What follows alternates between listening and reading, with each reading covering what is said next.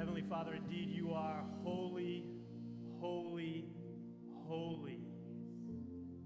It is an honor and privilege to join together with all the saints in here, your children, and saints around the world, as we make much of your name and much of your Son, Jesus. For he is the one who left the 99 He's the one who never leaves the one behind. Father, as our voices lift up to you in one chorus, I pray that it rises to you with a worshipful spirit, and in turn, would your spirit fill this room with your presence and your power and your glory and your majesty. Father, as we prepare to hear your word today, would you open our eyes? Open our ears, open our hearts. Father, what we see not, show us. What we hear not, tell us. What we know not, teach us. And when we love not, love us. For the sake of your kingdom. In Jesus' name we pray. Amen. You may be seated. Well, good morning, Trinity. My name is David. I have the privilege of being one of the pastors here today, and it is an honor to preach always. Thank you. But especially when Kirk and Shelby are on vacation, so that they get a nice rest, right? We miss you guys. We love them. And today is their anniversary. So, on the count of three, can we wish them a happy anniversary? One, two, three. Happy anniversary. All right, we love you guys. I think you're touring a volcano or something right now, so hope you guys are having a blast and hope you guys are getting filled with rest. So today we continue our series through the Gospel of Mark. Uh, we, we titled this series very simply, Following Jesus, because what we're doing every single week is we're marching through the Gospel of Mark, chapter by chapter, and at times verse by verse, to see what it was like for the earliest disciples, the earliest church, let there be light. God, is that you? I'm not ready. I'm not ready. I've got to preach this first. We're following Jesus to see what it was like for his earliest disciples to follow him, but not just them then, but us now. And we continue today. We are in the 11th chapter of Mark, and we're going to spend our time in verses 12 through 21. That's going to be our scripture for today. But I need to tell you two things up front.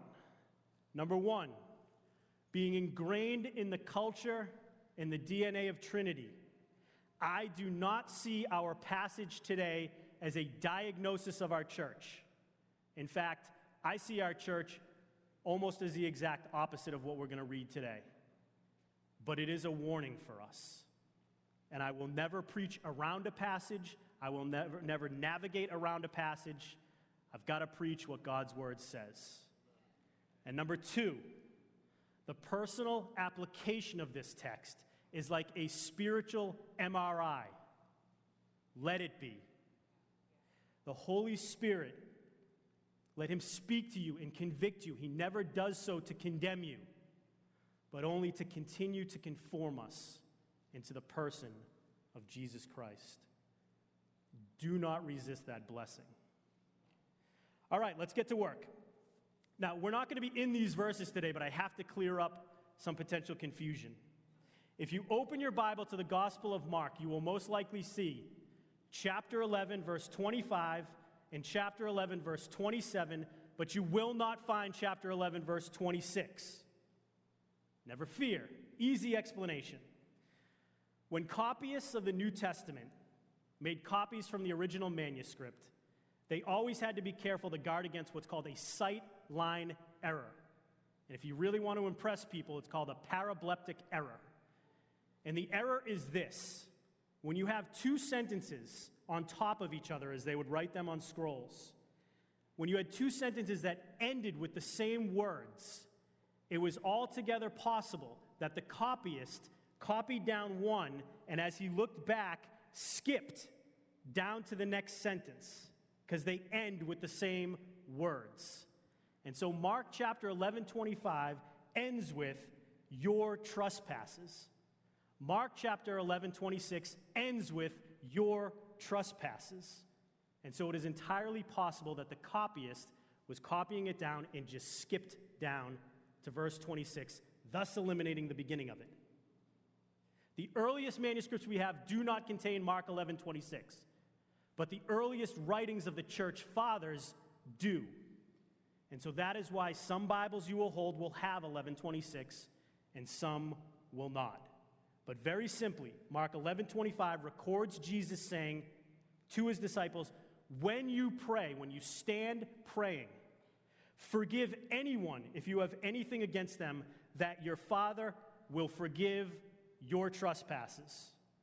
Mark 11:26 posits it in the negative and says, "But if you do not, your Father will not forgive your trespasses." Got it? Easy. Parableptic era. All right, now that you think I'm smart, let's dig into the Word of God. Again, Mark chapter 11, verses 12 through 21 is where we're going to be today. And as we do, we're going to drill down to two main points. Number one, we're going to talk about the ultimate curse. And number two, we're going to talk about the ultimate cleansing. You ready? All right, let's do it. Would you all please stand for the reading of God's word. Again, this is Mark 11, verse 12 through 21. The next day, as they were leaving Bethany, Jesus was hungry. Seeing in the distance a fig tree and leaf, he went to find out if it had any fruit. When he reached it, he found nothing but leaves, because it was not the season for figs. Then he said to the tree, May no one ever eat fruit from you again. And his disciples heard him say it. On reaching Jerusalem, Jesus entered the temple and began driving out those who were buying and selling there. He overturned the tables of the money changers and the benches of those selling doves and would not allow anyone to carry merchandise through the temple courts. And as he taught them, he said, Is it not written, My house will be called a house of prayer for all nations, but you have made it a den of robbers? The chief priests and the teachers of the law heard this and began looking for a way to kill him, for they feared him. And the, because the whole crowd was amazed at his teaching. When evening came, Jesus and his disciples went out of the city. In the morning, as they went along, they saw the fig tree withered from the roots. Peter remembered and said to Jesus, Rabbi, look, the fig tree you cursed has withered. This is God's word. Heavenly Father, we thank you for your word. We thank you for the penetrating truths that it declares today about how we worship you, about how we see you. Father, would you tune the dial of our hearts to your voice now as your word is preached? In Jesus' name, amen. Amen. You may be seated. All right, I feel like you guys are going to get the full brunt of my seminary training today. Welcome to what's called a Markan sandwich. A Markan sandwich is what we just read, and it's a writing style that is very unique to Mark in his gospel. And it works like this Mark takes one story, tells it twice, and in the middle is something completely different. That is what's called a Markan sandwich. So we get fig tree, temple, fig tree. Bread, meat, bread. That's the Markan sandwich. But the writing style is very intentional.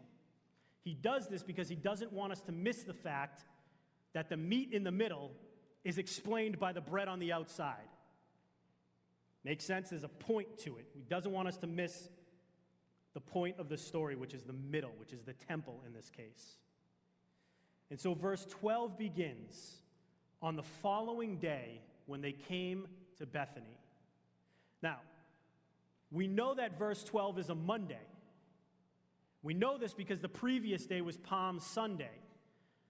Mark chapter 11, verses 1 through 11 record Jesus' entry into Jerusalem. Borrowed donkey, palm branches, crowds shouting their praise of Jesus, total fulfillment of Old Testament scripture. This is indeed the pre resurrected Jesus in his last days on earth. He is quite literally marching to the cross. And of course, he is executed on Passover that very Friday.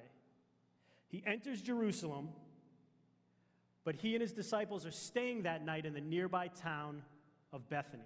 This is most likely where Mary and Martha and Lazarus lived, which is two miles away. Now, we're going to see in a minute that this context, this being Palm Sunday, Passion Week as it's called, this context is very important. Verse 11 tells us that Jesus and his disciples, while in Jerusalem on Palm Sunday, enter the temple and he looks around. But being late, they left and went back to Bethany. Verse 12 tells us they're on their way back to Jerusalem. They leave Bethany and take the two mile walk back. But on the way, Jesus gets hungry and he spots a fig tree with leaves on it. The problem, as Mark tells us in verse 13, is that Jesus found nothing but leaves. Indignant at this, Jesus curses the fig tree. Now, what's the story here? This definitely doesn't sound like Jesus, the shampoo model that I know and love.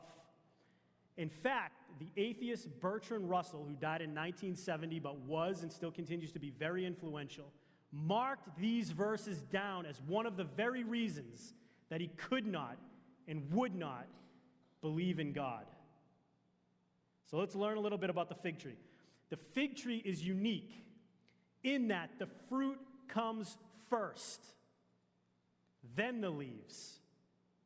A fig tree could have many as three harvests in a year, with the spring cycle producing what's called takish. I'm guarantee I'm pronouncing that wrong. T A K S H. You can practice at home. This means immature. They were like pre figs that would grow during springtime. But travelers on the way from Galilee to Jerusalem, which was an 80 mile trek, would stop and eat these prefigs on their way. Now remember, this is Passover week, which means we're in the month of Nisan, which is April. This is springtime. Leaves on this tree means prefigs should have already been there. Now, in preparing for the sermon, I did a digital, obviously, springtime fly through of the trek, the two mile walk from Bethany to Jerusalem. And do you know what I saw? Trees, tons of them, many trees, many of them with leaves on them, many of them with no leaves, many of them with no fruit. So, why did Jesus curse this one? Because this one promised fruit.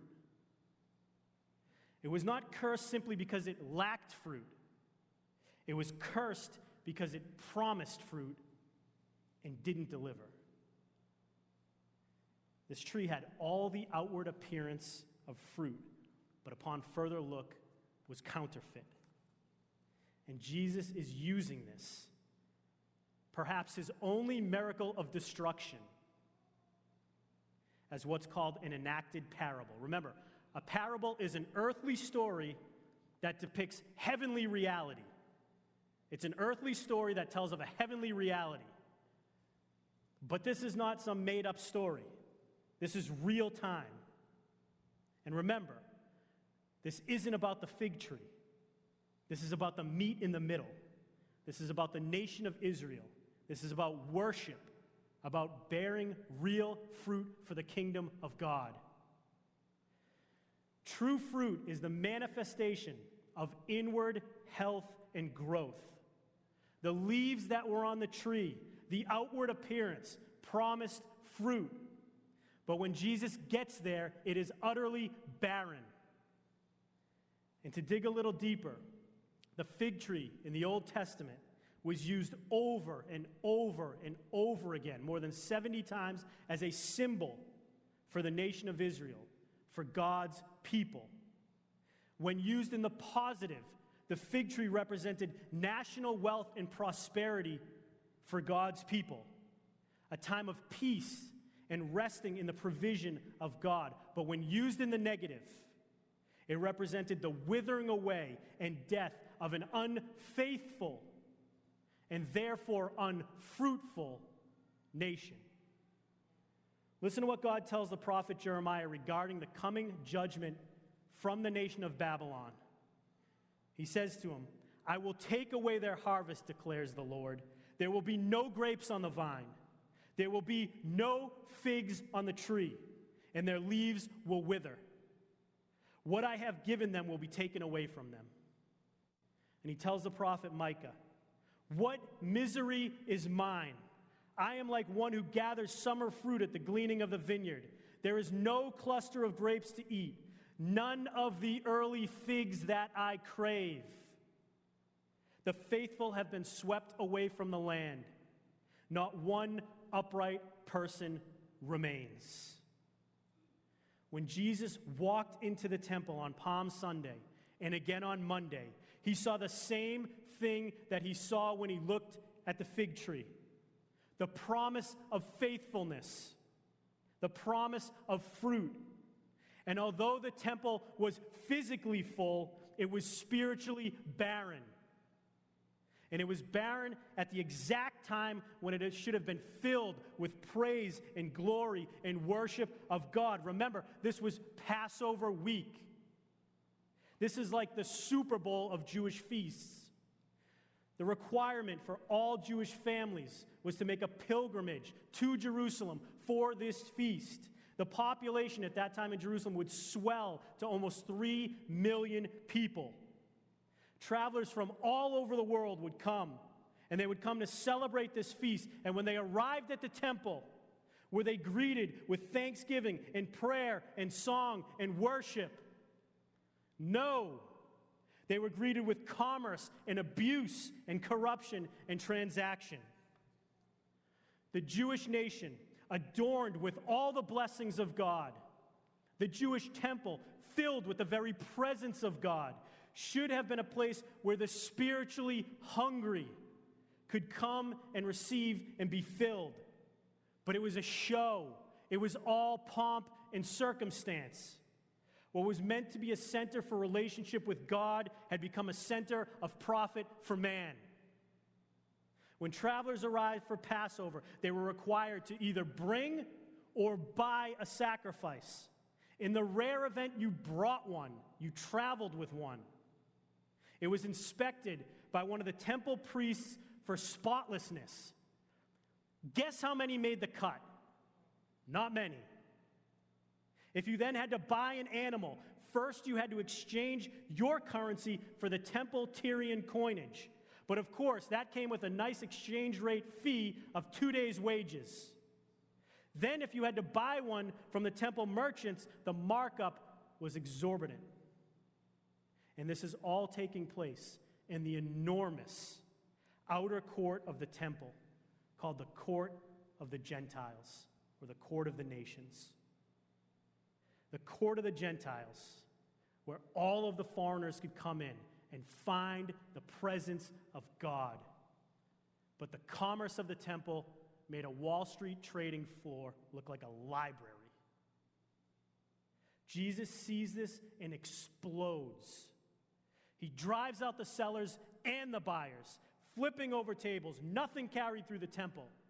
Absolute chaos as the Pharisees stand there in anger and awe, and the people stand there in total wonderment. Quoting both Isaiah and Jeremiah, Jesus says, My house is to be a house of prayer for all the nations, but you have turned it into a den of thieves. And to translate it literally, Jesus says, You've made it into a den of terrorists. God's house is to be a place of relationship and communion with God for everyone. But God will not compete or coexist with secularization, commercialization, and consumerism. Both the fig tree and the temple were cursed and cleansed because they were promises without fulfillment. The temple had the profession of God, but it did not possess God's heart. It was religion without relationship. The curse of the fig tree and the cleansing of the temple serve as stark warnings to all of us that empty religion equals worthless worship. Listen to what God says to the prophet Isaiah 700 years before Jesus curses and cleanses. Listen to what he says about empty religion and vain rituals, about going through the motions. God says, What is it to me, the multitude of your sacrifices? I've had enough of burnt offerings of rams and the fat of well fed beasts. I do not delight in the blood of bulls or of lambs or of goats. When you appear before me, who has required of you this trampling of my courts? Bring no more vain offerings. Incense is an abomination to me. New moon and Sabbaths and the calling of convocations. I cannot endure iniquity in solemn assembly. Your new moons and your appointed feasts, my soul hates. They have become a burden to me. I am weary of bearing them. When you spread out your hands, I will hide my eyes from you. Even though you make many prayers, I will not listen. Your hands are full of blood. Wash yourselves, make yourselves clean. Remove the evil deeds before my eyes. Cease to do evil. Learn to do good. Seek justice. Correct oppression. Bring justice to the fatherless. Plead the widow's cause. The fig tree in the temple, the history of the nation of Israel, and dare I say, the nature of some of the Christian churches in the West show us that it is entirely possible to be alive with religious activity, yet spiritually dead. Trinity. The second we prostitute the gospel, the second we deviate from our mission, the second we take the form of Christ without the substance, the second we pay lip service to the Holy Spirit but forsake his power, the second we exist solely to fill this room with warm bodies at the expense of saturating the North Shore with the gospel. The second we put our hands up in worship but not out in fellowship. The second we produce attractive leaves for culture but bear no fruit for the kingdom. The second we compromise one inch of the exclusivity of Christ or negotiate at Satan's table is the exact second we will wither from the root because it's the exact second we are no longer rooted in Christ.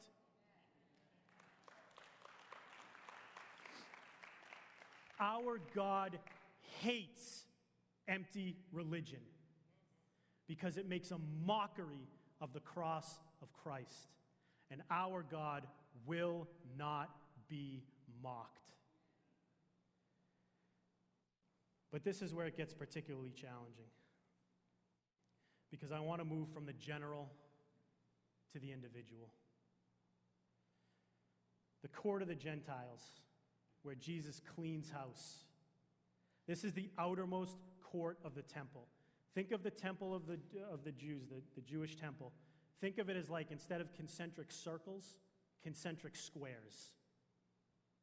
The innermost place in the innermost court was called the Holy of Holies.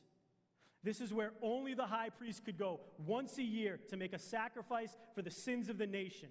This is where the very presence of God dwelt on the Ark of the Covenant. And what separated the Holy of Holies from everything else was a large curtain, a veil behind which the presence of God dwelt. The veil was 30 feet long, 30 feet high, and five inches thick.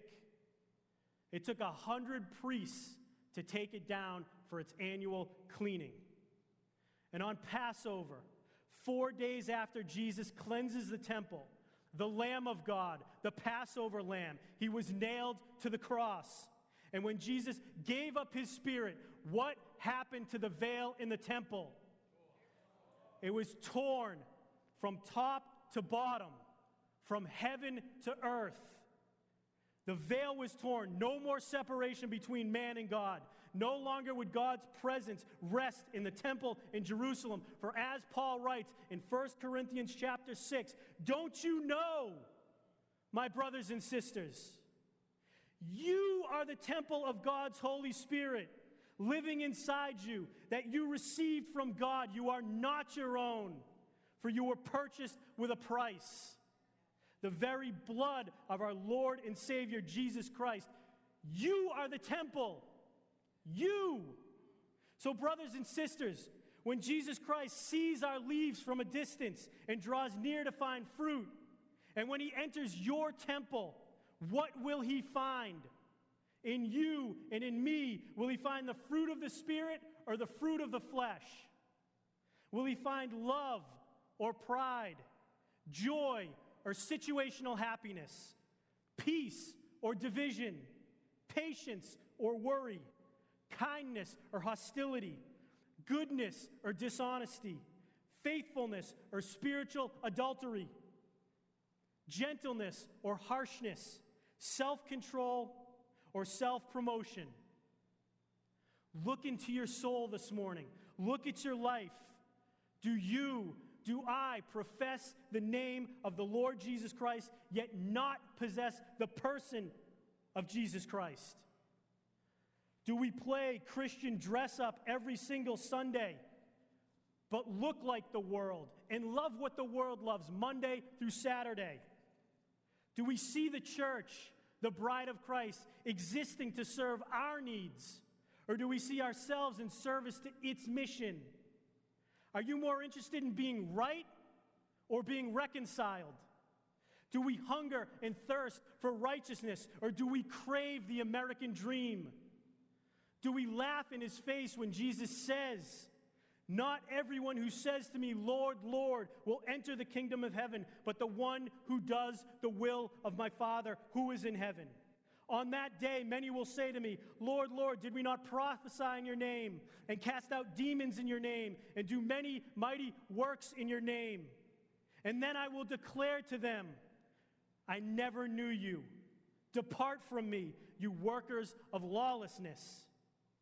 It should horrify us that we can prophesy in Jesus' name, cast out demons in Jesus' name, perform healings in Jesus' name, sing songs in Jesus' name, preach sermons in Jesus' name, write checks in Jesus' name, and yet He does not know us because we've never surrendered our life to Him. I'm telling you, I wrote this sermon this week trembling at what the Spirit was showing me in my own life. And I've done my best this morning to preach the full counsel of God, to not dull any of the sharp edges, to set free the Word of God by the power of the Holy Spirit, and prayerfully, you are now being shown areas in your life where your heart has not been an altar to God, where you're playing religious games, where you drive Jesus out of your temple, where you show leaves but no fruit. And if you feel now, like I did midweek, buried under the weight of this conviction, allow the gospel of Jesus Christ to shower you in mercy and lift you up into the light of his grace. Because when I read earlier from Isaiah God's scathing critique of Israel's heartless worship and empty religion, I read the bad news but stopped short of the good news. Because God continued and said to Isaiah, Clean up your act, do better, try harder. No. God said to Isaiah, Come now, let us reason together. Though your sins are like scarlet, they shall be white as snow. Though they are red like crimson, they shall become like wool. And 700 years later, God did exactly that, where at the cross of Christ, the greatest curse was pronounced so the greatest cleansing could be produced. Not the curse of a tree, but of the Savior nailed to one. Not the cleansing of an outer court, but of your inner spirit. And Jesus did not go to the cross to make bad people good, but to make dead people alive. Our text today the fig tree, the temple, the consumerism, an empty religion. It's so easy to read this, hear it, and even preach it, focused solely on what we do. But this passage is not first about what we do, it is first about who we are. Every other worldview, every other religion, even culture itself will tell you that if you want something, you have to achieve it. Who you are comes from what you do. In other words, being flows from doing, But in Christianity, it is the exact opposite. In Christianity, what you do comes from who you are. You do not achieve your identity, you receive your identity. If you're convicted of the Word of God today, do not leave here thinking the solution is to do more religious things. If your faith feels hollow, your worship empty, your temple cluttered, or your mission boring, the solution is not more religion, it is more Jesus. Religion can only obligate you to good work, whereas the good work of Christ on the cross compels us. If you think your mere attendance at church pleases God, if you think your time, if you give that, your time and your talent and your money, if you give that reluctantly, if you think you need to do two good deeds to pay for that last sin you committed, if you think you have to spend the rest of your future paying for the sins of your past, if your heart cries out for real relationship, but you pacify it with rituals, that is religion. That's empty religion that is nothing but leaves and temple commerce. Jesus suffered and died and rose again, and he wants to dwell within every single one of you to give you abundant life, not religious existence. But the only way to live and give this gospel is to first receive it. By the grace of God, may the power of Jesus clean out your temple, flipping over and driving out all that He is not, replacing it with everything that He is. Let's pray. Heavenly Father, this text is particularly convicting in that it challenges our very identity Father, it challenges where we find our value, where we find our worth. Father, and then from there, it challenges what we do. May it never be said of Trinity Evangelical Church, of any church in the North Shore, Father, that we bring vain offerings Father, would you not hide your face from us when we lift our prayers to you? But in love and in mercy and with a compassion as only you can have, Father, would you clean out our temples? Would you flip over all of the altars to all of the gods in our life? Drive them out because we know when you do, you never leave our heart and soul void you fill it back up with your spirit. So, Father, do a work now that only you can do. Convince and convict and convert by the power of your Holy Spirit for the expansion of your kingdom to the glory and honor of your Son, in whose name we pray. Amen. All right, as we turn to celebrate together the Lord's Supper, does anybody not have, not grab a cup when they came in and needs one? One, two. All right, perfect. Our ushers, will leave, leave your hand up and our ushers will, will come around and bring one to you. As they're passing out the cups, I'll say, parents, uh, if you have kids in here, we leave that up to you as to whether they have professed uh, faith in the Lord Jesus Christ, so you can make that decision for them. And also, you don't have to be a member of Trinity to celebrate the Lord's Supper. We are united not first by the church flag that we fly, but by the cross of Jesus Christ. So if you have professed faith in him, you are welcome to celebrate this with us. And also, we make a point every week of saying, this does not save. Professing faith in Jesus Christ saves. Giving your life to a Lord and Savior, Jesus Christ, saves you. Invite the kids in.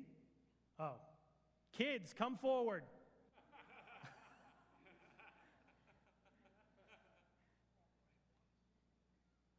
They're making their way in. All right, perfect.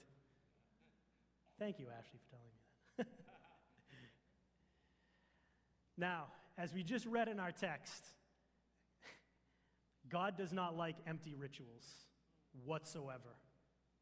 And here we are at one of the two institutions that our Lord Jesus Christ gave us. And so before we take this, I just want to offer a moment of silence for you to get right with God.